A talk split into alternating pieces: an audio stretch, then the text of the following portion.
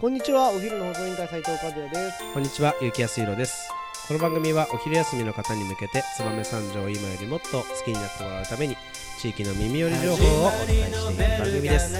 この放送は、ものづくりの始発駅、駅ラボ帯寄りの提供でお送りいたします。はい、始まりました。お昼の放送委員会。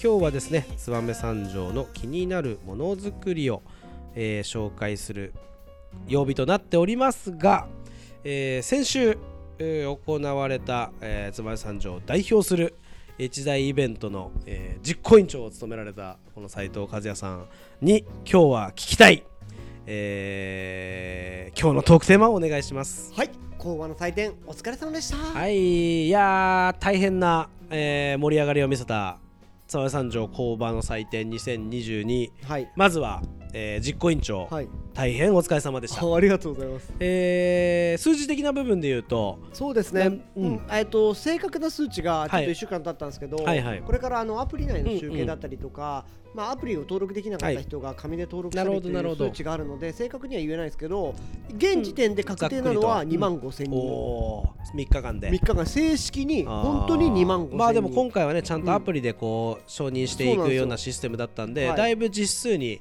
近い近い、えー数になってると。はい。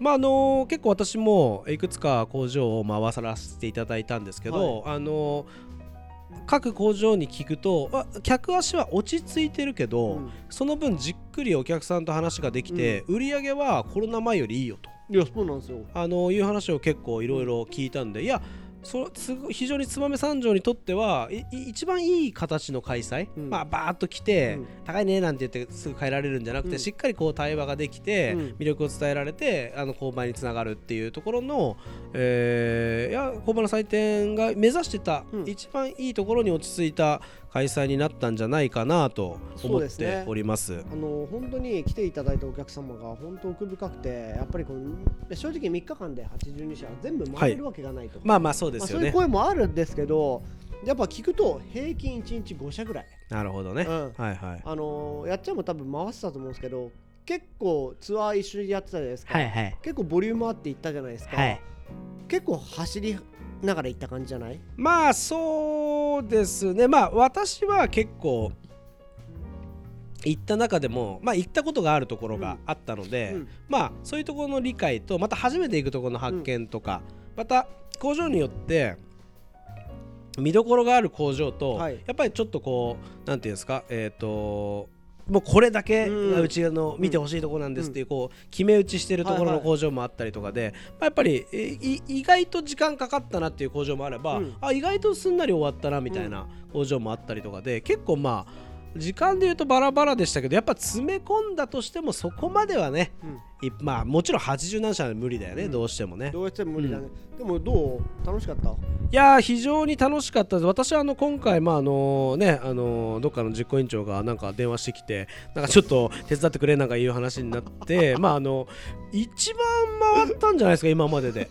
あの工場の祭典やっぱり工場の祭典の時って結構忙しいんですよ実は、うん。うんまあその仕出しが入ったりとか。よね。なんですけどまあね前前日ぐらいに言われたんでまあちゃんとあのえー人を補充してですね、まあ、今回あのほら私の兄もですね、はい。あの大分かなんかに行ってて 忙しいのに私も兄もいないってなって、はい。もうちょっとこれ大変だということで、はい。だいぶ人を 入れて、はい。で私が抜けれるようにしっかり段取ってきたなるほど。んでまあ本当にだから例年以上に、はい。あのよく回れて。悪かったね。いやいや全然全然あの 私は楽しませていただいたなというちょっと率直的な、ほんほら僕参加者で客観的に見れなかったから、はいはいはい。ちょっと教えてほしいんだけど、うん。やってよかった、いやあのうね、ん。工場の祭典はね本当やっぱ最高。あ本当、うん、本当にまあ私ほら特にそのうん東京のプレスの方うん。とか、まあそのメディアの方をアテンドしてたんで、はい。やっぱりそのいやもうすげえねとかいやかっこいいとかマジとかこんななってんのみたいなもう目をキラキラさせてさ、うん。こう大の大人がはしゃぎながらうん。見てるわけじゃん、はい。でもさ俺たちからしてみたらまあ割と普通の工場の風景というかさ、なんなんて言うんだろう。まあここはこういう工場であれはああいう機械やってんじゃないですかね、みたいな話をできるぐらいまあ見たことある風景なんだけど、まあ、それにやっぱあれだけ感動してこう引きつけられてっていうのをまあ目の前で見るとあやっぱりこう誇りに思うというかまあ嬉しいよね単純に。なるほどね、うん。でもね俺なんで今回やっちゃんに声かけた一つ理由があって、うん。県外の人とか来る時のツアーしてる時結構面白そうにやるんだよね、あまあね。あの多分これが喋るよね地元の 地元の悪いんだけどうちら交番最低の連中のバスでツアーやってくれてたら勝手に自分たちでやれって言ってたの、ああなるほどね。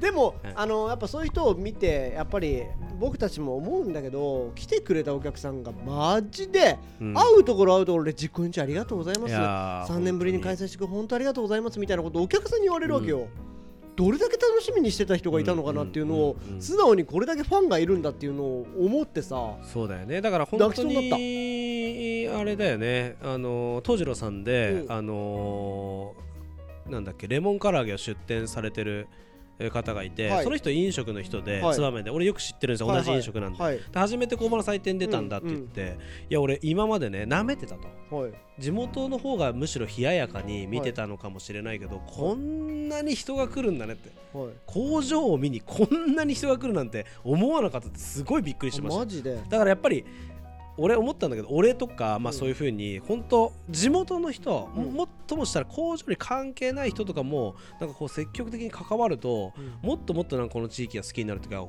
この地域ですごいんだなっていうのを実感できるような地元の人にとってめちゃくちゃいいイベントうん。だと思うんだよね。だから俺は、まあ、どっちかっていうとさうーん燕三条を世界に発信したいっていう感じよりも、地元の人になんか燕三条の良さとか自分の生まれたところの魅力とかかっこよさみたいなのを知ってほしいわけ、だからお俺とかそういう飲食の人とかものづくりやってない人もそうだしももちろんものづくりやってる人もそうだけど自分たちがやってることとか自分たちの生まれた地域ってこんなにかっこいいんだ素敵なんだっていうのを、地元の人に感じてほしい。でそ,、れが一番できるイベントが工場の祭典だと思うから、うん。俺は大事なイベントだなと思う。ありがとうございます。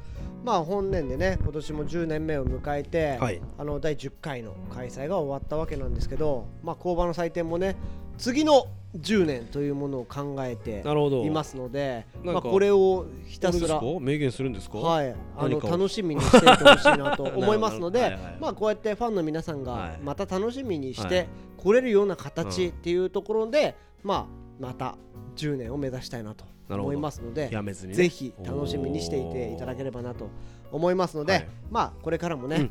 あの燕三条に足を運んでそして工場を巡れる形っていうのは実行委員長やったからこそ見えてくるものたくさんいっぱいあるので、まあ、日常というところでうんそうだは、ね。さらにブラッシュアップして、ブラッシュアップしてあ皆さんに、のーいつではい。も燕三条の魅力が、そうなんです。えー伝えられる、うん。またいつでも燕三条のことを地元の人が誇りに思えるような、えー仕組み作りをしていければなと思いまますよね。すのでお楽しみにしていてください、まあひとまず、はい。えー実行委員長お疲れ様でした。ありがとうございます、、はい。や本当にね楽しかった、はい。ありがとうございました。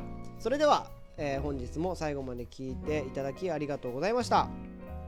お昼の放送委員会では番組への感想や質問をポッドキャストの概要欄またはツイッターお昼の放送委員会より受け付けています。